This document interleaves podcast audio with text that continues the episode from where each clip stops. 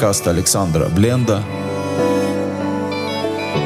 «Беседа о Торе и Новом Завете».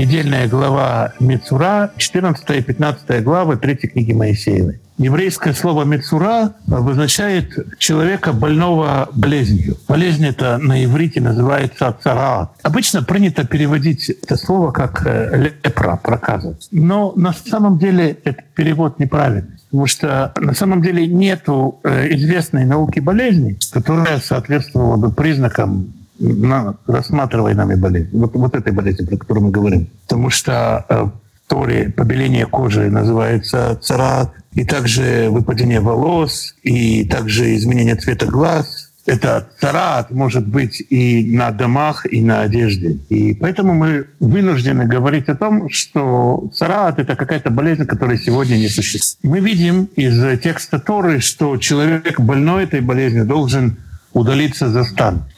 Часто комментаторы выдвигали версию, что это связано с тем, что царат — это заразная болезнь. Мы должны признать, что такая версия, что царат — это заразная болезнь, она никак не поддерживается Писанием. Более того, мы не видим и каких-то свидетельств того, что царат — это заболевание летальное, что от него умирают.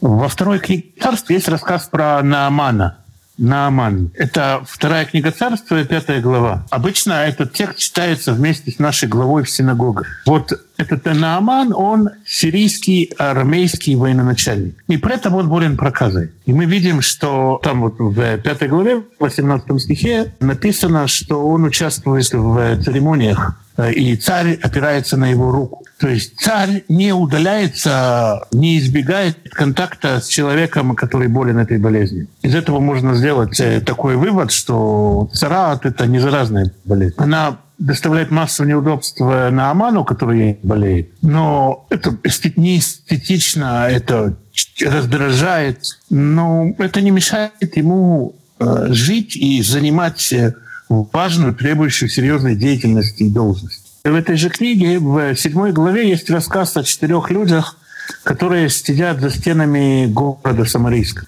И они, эти люди, говорят о том, что они боятся умереть. Но они боятся умереть и от голода, или от того, что придут арамияне и убьют их. Они не боятся умереть от проказы, от цара, да, не от проказы.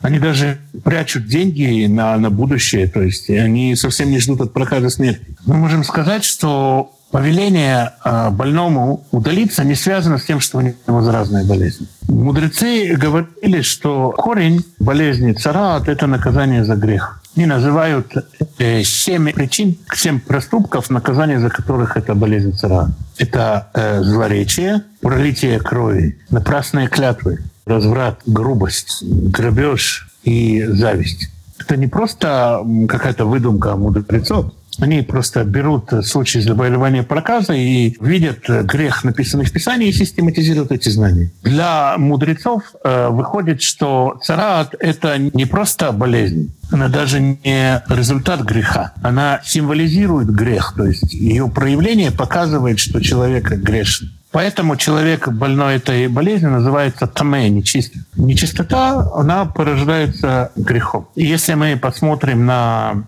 того, какие виды нечистоты в Торе описываются, то мы увидим, что есть э, три основных э, вида нечистоты. Это нечистота мертвых, то есть это нечистота прикосновения к мертвому, от прикосновения к мертвому животному, к падали и к э, гадам всяким, к насекомым и так далее. Второй вид нечистоты — это нечистота, связанная с различными истечениями. Это всевозможные стечения семени, такие как гонорея или невольное семяизвержение, или э, женские кровотечения и так далее. И третий вид, э, третий вид нечистоты — это нечистота э, кожных заболеваний, связанных как царапины. И всякий раз, когда какой-то человек становится нечистым, есть какое-то место, из которого он должен, от которого он должен удалиться. Есть в зависимости от того, какого вида нечистота у человека, есть места, в которые ему уже нельзя заходить с этой нечистотой. И вот первый вид нечистоты — прикосновение к мертвому. Если человек нечист, ему нельзя заходить в святая святых, в святое. в ту часть храма, которая является святой. Во втором случае, когда человек страдает какими-то истечениями, а ему нельзя заходить в, в тот надел, где служат левиты. То есть второй круг. Да? В два круга уже нельзя заходить. И в сам храм, и туда, где служат левиты. Да?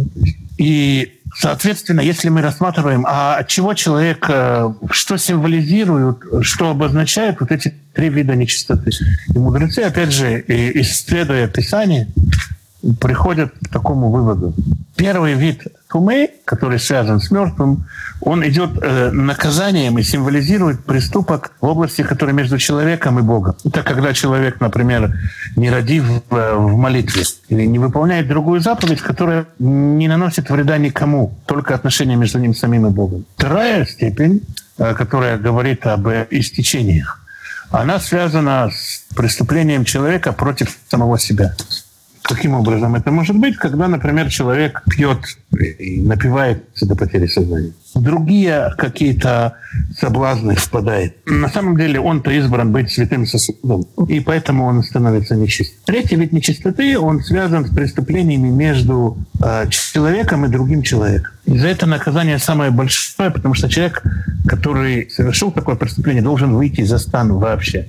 Ну, вообще нет места в Израиле с таким грехом поскольку те грехи, которые он совершает, могут повредить ближним. Он как бы опасен для общества. Именно поэтому он находится в изоляции до очищения. Отношение к прокаженным было очень жестко. Были, например, раввины, Талмуд рассказывает об этом, которые, видя прокаженного, начинали кидать в него камни. И таких было, таких было много, и поэтому прокаженному жилось очень нелегко. У этой болезни не может быть лечения.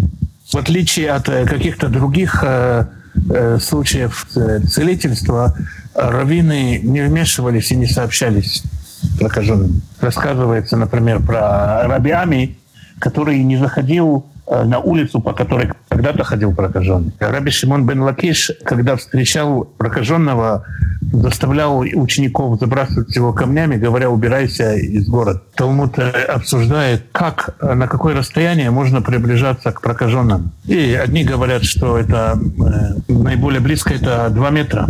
Но конечное решение Талмуда, что нельзя приближаться к нему ближе, чем на 50 метров. И э, Мидраш рассказывает о том, что прокаженный, он должен сгинуть навеки, у него, для него нет исцеления. Мы видим, что в Матфеи, в 8 главе Евангелия от Ивана, в 8 главе Евангелия Матфей рассказывает о том, что Ишуа а, не только исцеляет прокаженного, он прикасается к нему. То есть проказа была болезнью, вылечить от которой может только чудо. Но Ишуа прикасается к такому больному и исцеляет его.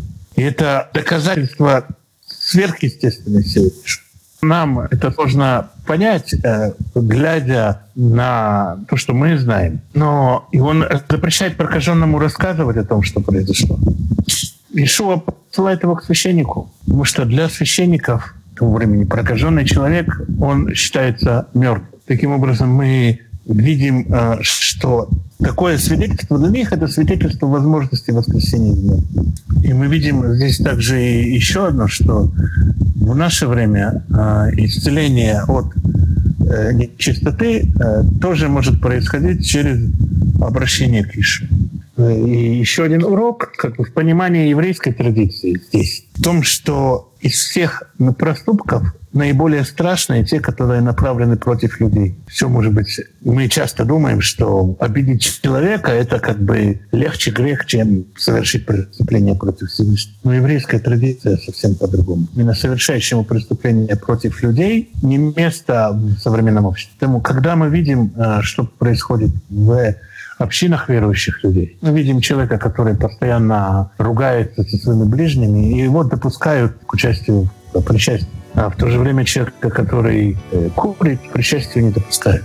И тут нужно перепроверить, а правильно ли расставляются ценности такой общины.